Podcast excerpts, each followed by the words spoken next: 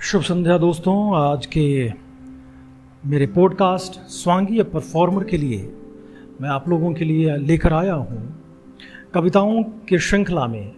महान कवि रामधारी सिंह दिनकर की कविता मिथिला।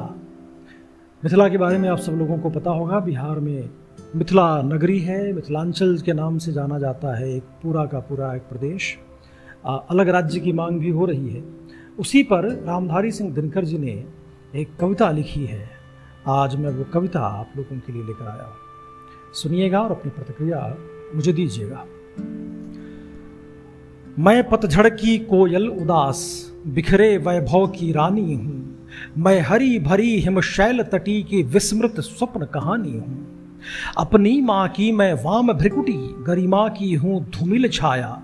मैं विकल सांध्य रागिनी करुण, मैं मुरझी सुषमा की माया। मैं क्षीण प्रभा मैं हत आभा, संप्रति भिखारिणी मतवाली।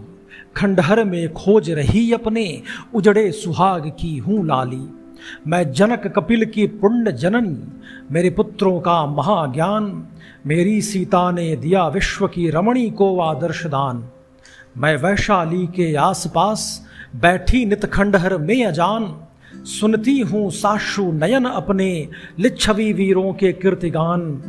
नीरव निशि में गंडकी विमल कर देती मेरे विकल प्राण। मैं खड़ी तीर पर सुनती हूँ विद्यापति कवि के मधुर गान। नीलम घन गरज गरज बरसे, रिमझिम रिमझिम रिमझिम अथोर। लहरें गाती हैं मधु विहाग हे हे सखी, हमर दुखक न ओर।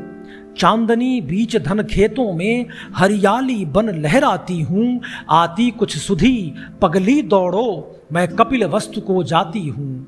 बिखरी लट आँसू छलक रहे। मैं फिरती हूँ मारी मारी कण कण में खोज रही अपनी, खोई अनंत निधियाँ सारी। मैं उजड़े उपवन की मालिन, उठती मेरे ही विषम हूख। कोकिला नहीं, इस कुंज बीच रह रह अतीत सुधी रही कूक।